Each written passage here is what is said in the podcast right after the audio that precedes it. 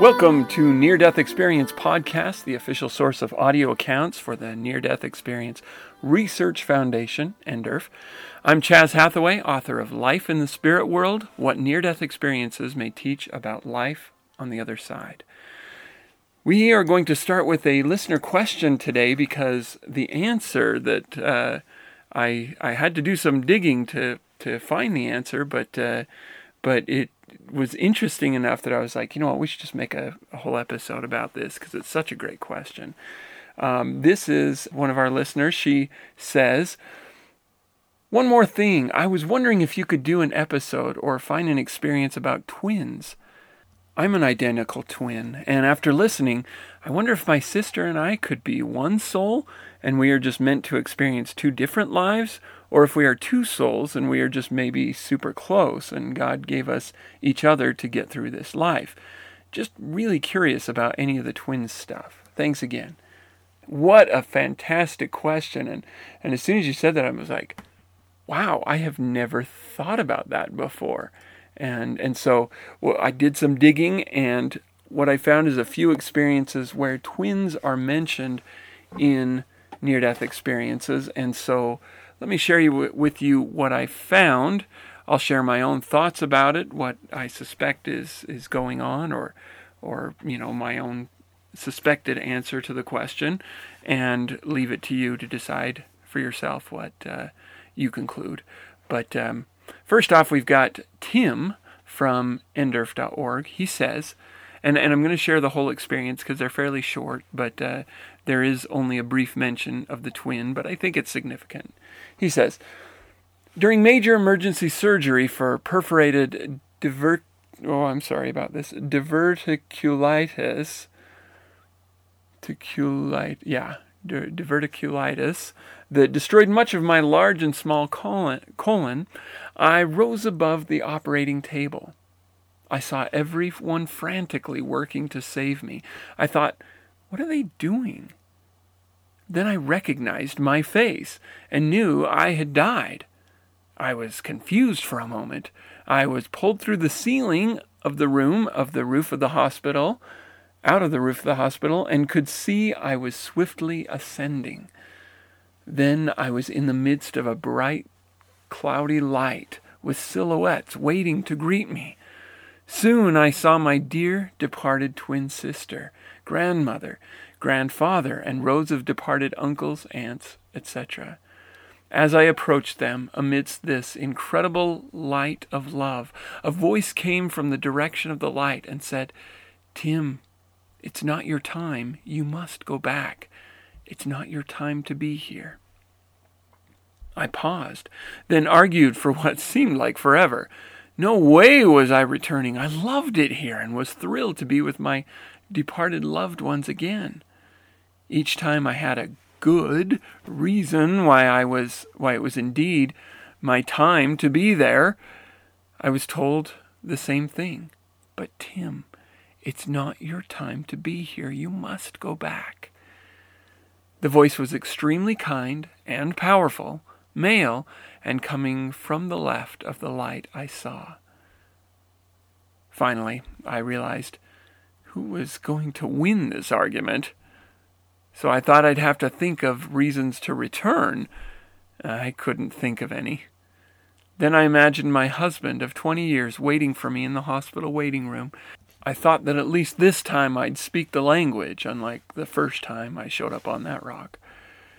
As soon as I thought, okay, Zoom, I'm back, awake to a horrible, noisy, too energy filled space or place, buzzing with life that seemed too intense and difficult. I had a feeling of deja vu, like the first time I was born, from a warm, cozy place to this dark, or this hard, cold, noisy rock. I no longer feel death, but I fear the process might not be so easy and painless next time since I now have advanced cancer. Okay, very interesting. That's the end of the experience.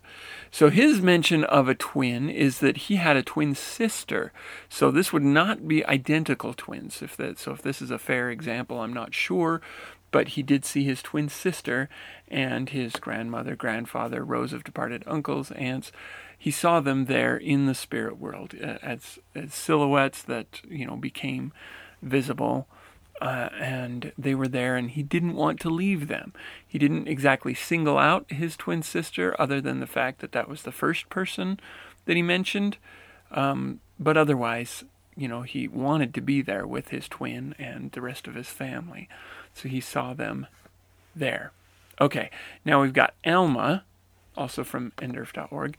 He says, or she says, sorry, she says, I just to uh, give a little background on the Alma in this, some of the scriptures of the Church of Jesus Christ of Latter day Saints, to which I belong, Alma is a very common prophet who was a man. So I know that in our modern society, Alma is a girl's name, so I, I apologize for for getting that mixed up, but uh, that's the that's my excuse for the mistake.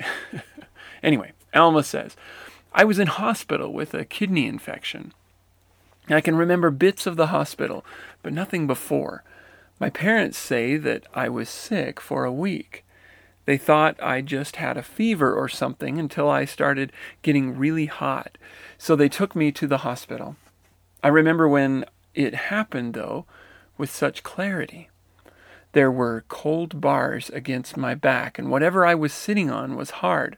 I mean, leaning over, holding myself. My, the pain in my abdomen was so hot, I felt like I was swimming in it. I remember seeing a woman leaning over me. She was a nurse, I think, maybe a doctor, but her face began to warp in my vision, and slowly the room faded into darkness. Things came flying at me from the darkness a giant clock and a big butterfly that flew through me. I don't even, or I don't know how long this lasted. It could have been hours or seconds. Soon, a light appeared in the distance, and the pain began to fade. Everything stopped and just became peaceful as the light became larger and nearer until it enveloped everything. I could see everywhere, but it was just white light. There was no floor or anything, but I just knew I had to walk towards where the light had begun. I could hear my footsteps, proper footsteps, not toddler shuffling, so maybe they weren't my footsteps, but I've always thought of them as my footsteps. I couldn't hear anything else, or smell, or taste, but the light was so bright and vivid. I came to a stop when I saw a little boy in front of me. I do not know who he was. I did not know who he was at the time, but he was has followed me since in my dreams, claiming to be my twin. I am unsure of this. All I know is that my mother lost my twin early in pregnancy. The boy told me to cross over the fresh threshold. The threshold was invisible, but I somehow knew it was there. He'd said, or he said it would be nice. Every part of me longed to join him. I wanted to be part of that peacefulness forever, but as I stood there making my decision, I heard the scene at the hospital as if from afar off. I heard my mother crying. I knew I couldn't leave without saying goodbye, so I hurried down the tunnel of light without walls or a floor. As I got back to the hospital, however, the light tunnel snapped shut behind me. I cannot remember much of what happened after, only snatches, but as I grew up, it seemed like a dream. I still think it might be a dream, but it's just too vivid and too real. As I got older, the more I tried to think about it, I found myself facing a wall. I literally saw a wall in my mind's eye. It was good for a while, not thinking about it and just seeing the wall. But the wall began to crack when my grandfather died, and I looked out of his hospital window to see a beam of bright light coming through the clouds. It was not as bright as the tunnel, but still quite bright. The wall crumbled soon after, when I was eight years old. Since then, I've just been living with it. That's the end of Alma's experience. And there's a few things that I find interesting in this. The wall. I, I, am you know, we'll work backwards and we'll get to the twin thing, but uh, um, this wall, she says, um, I, she says, I found myself facing a wall. I literally saw a wall in my mind's eye. So it's as if there is a block to the memory for a time because she doesn't want to remember it. She seems to be troubled by it, uh, whether because she can't explain it or whether because she's, you know, just um, confused by it or what. But it becomes a wall. But when her grandfather dies, that wall seems to break open. She says, I was able to see a beam of bright light coming through the clouds. It was not as bright as the tunnel, but still quite bright. The wall crumbled soon after when I was eight years old. If I gathered this correctly, um, the um, Alma is about four years old at the time she says the toddler steps, but the, these were not toddler steps like you she would have expected, but they were um, proper footsteps, not toddler shuffling. But that suggests another thing uh, in that maybe her spirit was in the form of being full grown or maybe not at all you know if depending on what form she was taking but she did say she was um, taking steps she could hear her own footsteps but they weren't toddler footsteps which makes me think that she was in an adult form as a spirit so that's interesting but then we come to the twin and again this is a girl who's telling it, and she's talking about her twin brother. And so, again, this is not identical twins, but it appears to be uh, fraternal twins, and therefore, um, but but there's still obviously some connection there because um, she says that uh, um, she had lost her her twin brother early in pregnancy, and yet clearly he was a separate individual because um, this individual she saw in her near death experience and has since followed me, she says, since in my dreams, claiming to be my twin. And yet she's not sure. She, she's like, I don't know. I thought my mom lost the twin in pregnancy. And, uh, and the boy is inviting her, come on, let's, you know, it'll, you'll love it, and so forth. But uh, she decides to return. So again, this is a fraternal twin and clearly a separate person.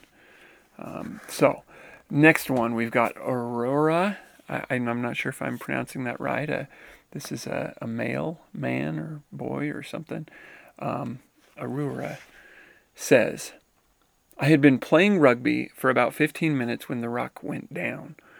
I ran in to recover the ball. I was going for the ball, and then whack! Instantly, I was thrust out of my body and was immediately looking at my body. It was writhing and struggling. I could tell that it was in a state of trauma. Looking down, I realized that my awareness was rising, and as, as I arose, I became aware of what was happening around my body, thus becoming familiar, or sorry, thus becoming further aware of my awareness capacity. For instance, when I looked at the grass, I could tell it was grass, but there was an element present that had been missing for a short duration of my physical existence. That element was love. The grass was me, and I was the grass. The grass was aware of me, and I had just become aware of the grass. Another example was when I looked around. When I say looked around, it wasn't as if I turned and looked because I was already looking. I looked around at the trees and made a conscious decision to look at the trees because there was an aura of warmth and care emanating from that direction. When I looked at the trees, again, they were aware of me. Exuding from the trees was love and acceptance. When I became aware of where that this was the end of the physical body, I decided to say goodbye to my mother. I turned to the direction where Mum would have been and said goodbye. When looking at my body, I could see everyone standing around me. I couldn't hear what they were saying, but I could see that they all thought I was gone. One of the people there was my twin brother. I knew he was my twin, but I had the same connection with him as I did with everyone else. There was no difference, although I knew the difference. I felt at ease with leaving my twin. Once this had been realized, I looked up and there was a tunnel. The tunnel was dark in color, but the love but with love and care filling the void.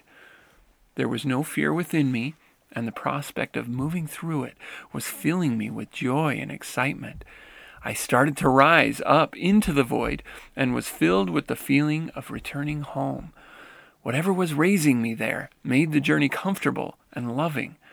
On my journey upward, I felt a tug. I looked down and witnessed the man save me by running over and tell everyone to pick up my legs to reinflate my lungs. When this happened, I was filled with dread at the prospect of returning to the earthly realm. With all my spiritual might, I fought to re- I fought the return to my body. It was as if I was crying and asking God not to return me. Then pop, I was back in my body, conscious of the game I was playing, and resumed.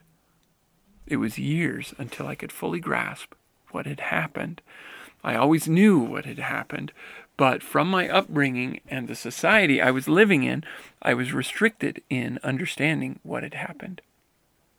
It was something that was essentially left for, for the airy fairy people and not men. Once I began to reflect on the occurrence, it dawned on me that I was not this body and this my soul, and that my soul was real.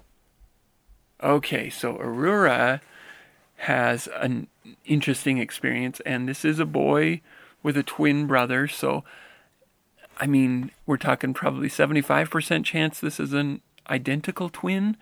Um, he doesn't specify, but uh, but he does say that as he's leaving, he looks back and he sees the people standing around, and while he knows that one of those people is his twin, he doesn't feel a particular um, special sensation towards his twin as you might expect. And and it you know he doesn't talk about what kind of relationship he has with his twin, but um, he, he says there was no difference between him and the others, which is an interesting thing to say, and something that is probably reflecting the uh, question that is being asked, which is to say that in realizing that or in, in explaining that he has this twin that uh, he sees, in case anybody's wondering about the connection of twins in the spirit aspect, from his perspective, for him,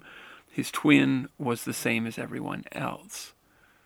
He knew the difference. He knew that they were twins. He knew that there was something special about them in that sense, but he didn't sense a difference between that him and the others. He says, I felt at ease with leaving my twin.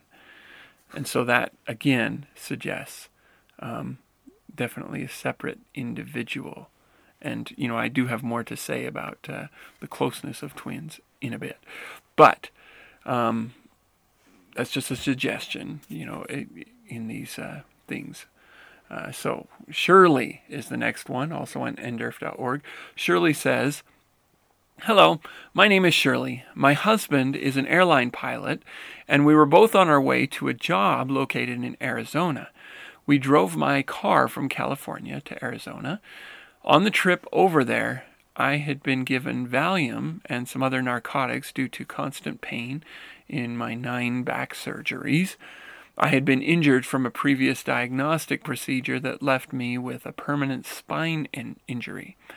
So I took the Valium, and finally I had lost my memory as to when the last time I had taken my last dose. We arrived in Arizona and found a motel room. The next day my husband went to work, but he had tried early earlier to wake me, and he could not. since he was to be chief pilot at the local airport and worked with flight officers for medical purposes, they arrived and flew me to the hospital. On the flight, I woke up with a wonderful feeling of peace. I saw a dark tunnel with a light.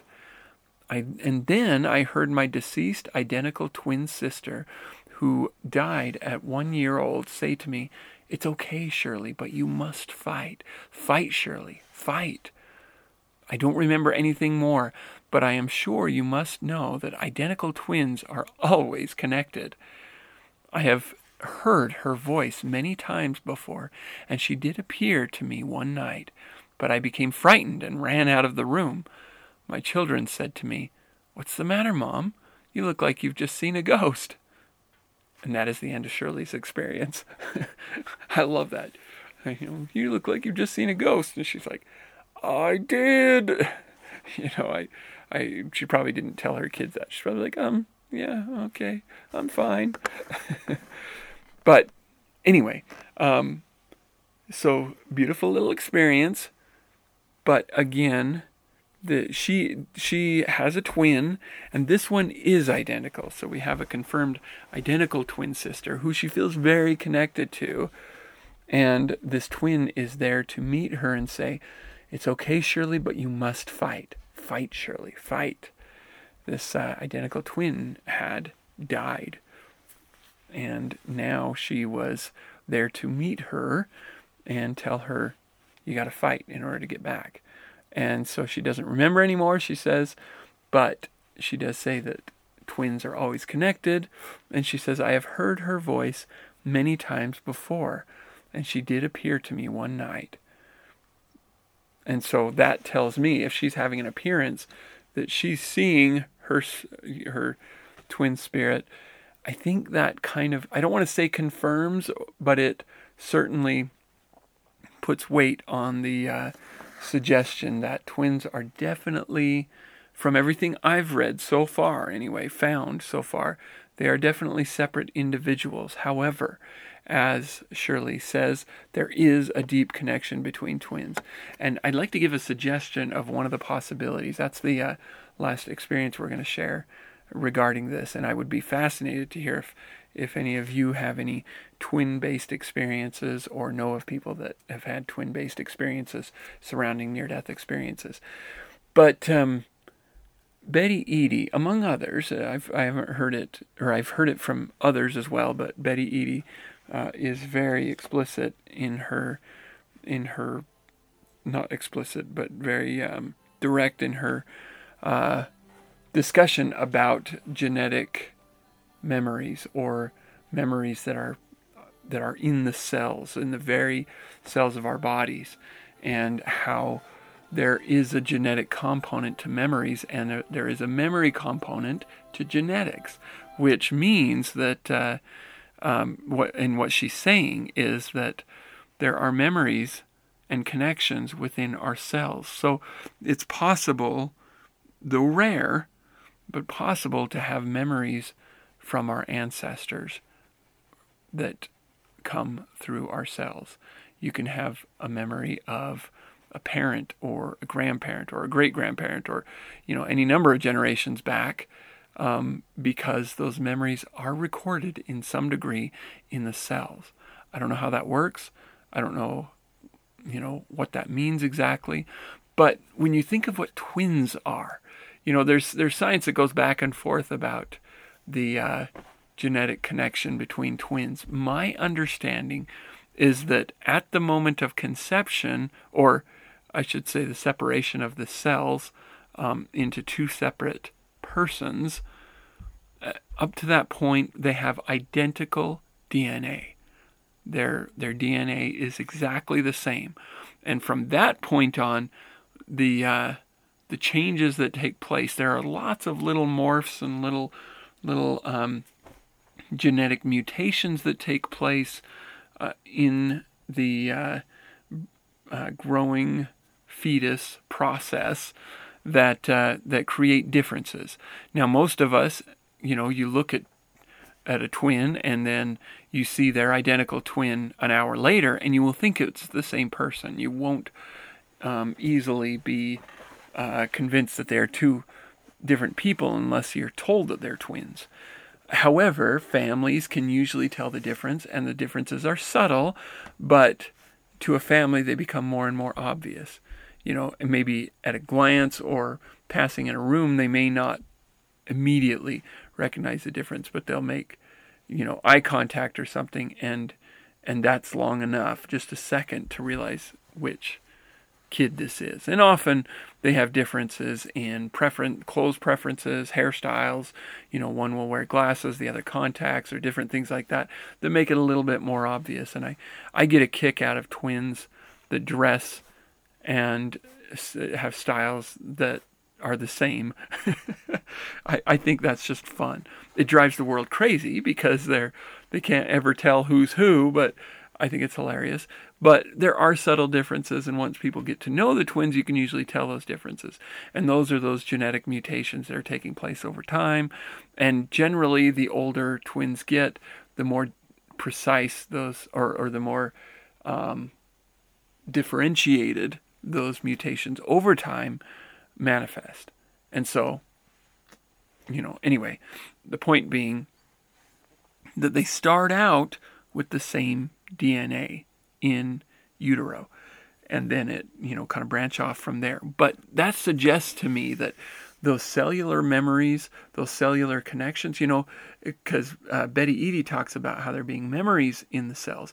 And if you ask me if there is a cellular i mean a memory connection in the cells there's probably also a spiritual connection of sorts in the cells which kind of makes sense if you think about the connection that families often have, even connections that are families that are separated by, at birth or shortly thereafter. Those those bonds, though they may become more masked by time, they don't seem to ever really go away. I have, for example, a, a cousin who was an adopted cousin, adopted daughter to my aunt and uncle, and she just a few years ago um, did you know went through one of the programs to find her adopted or her biological family. And she found them. And the connection that they had was absolutely remarkable. Not just the physical similarities and so forth but the actual you know personality connections the uh, the just the love that was just like already there and so forth family connection in the blood is real, which some people don't like to hear because sometimes they, you know, did, did not get along with their family and they had a really hard upbringing with their family. But often it's because of that close connection that the abuses or, or, you know, foul play between the family is so severe. You know, being hurt by a stranger is angering, annoying, and so forth. But being hurt by someone with those kind of loving connections is just, you know, almost unforgivable to many people, or at least it feels that way. And so that could be some of the reason for the uh, family being so hurtful toward each other is that the hurt is being caused by people who have this spiritual, familial, cellular connection. Anyway, point being in all of that, if that's the case, in family, how much more would that be the case with twins? and it's and like I said, I don't think it's just a physical connection. I think there's a spiritual connection um, to that physical side. I think the physical and the spiritual. I think I'm I'm very interested to find out when we get to the other side, or you know, as well as hear more studies on this and so forth. But but I haven't seen much. But I I would be I would be very interested to learn the connection between the spiritual and the physical. My guess is that it is much less pronounced than we think. And I don't know, you know, again, I can't, I, I don't have research to back that up. I don't know. But I would suggest that this physical body is a physical manifestation of our spiritual selves, which is to say that given some, you know, cells to work with to multiply and to mutate and so forth, I suspect they make what we see in the spirit. And you know that that's kind of a chicken and the egg question. Does the spirit look like the body, or does the body look like the spirit? You know, but but I think just you know my own suspicions. I don't know, but my suspicions are that we're going to get to the other side and and say that's kind of a redundant question. You know, which which came first, the uh, the leaf or the idea of the leaf? Well, the idea of the leaf came from the leaf, and the I, you know, I mean, it's a chicken and the egg kind of question. I I think, which is to say that they are one and the same in some way, which means that twins are probably even more closely related souls, possibly than even we may be to our parents or siblings and so forth. Anyway, just a thought, just my own thoughts on that. I would love to hear your feedback on it. I would also love to hear more from those who have twins. And, and Ashley, I would love to hear more about your connection to your twin, who, if I'm not, you know, missing something here, I believe is still alive. Your twin is still alive. I would be fascinated to hear what kinds of connections that you have for uh, toward each other. You know, you hear of twins finishing each other's sentences. They kind of hear each other's thoughts in a way. There may be something to that, and I would be very interested to hear more about it. So, anyway, very interesting. If you would like to support the podcast, you can do that by either purchasing the book Life in the Spirit World. You can get on the Patreon page and become an ongoing uh, monthly contributor. And I would like to also make the uh, ebook available to the Patreon uh, patrons uh, just as a as a free download for them. So be looking for that. I hope I will remember to do it immediately, set it up immediately after uh, posting this podcast. But in case I don't, you know, contact me and I'll make that available. Also, we are close enough to 50 that I'm prepared to start making additional episodes for patron Patreon patrons uh, to have an extra episode per week, and I'm excited about that. I want to I want to make that worth their while. So. Um, also, if you would like to contact the podcast to share your own experience or ask a question or just share a comment, you can do that by emailing Near Death Experience Podcast at gmail.com or by calling 970 NDE Cast. And with that, thank you again, all of you, so much for listening.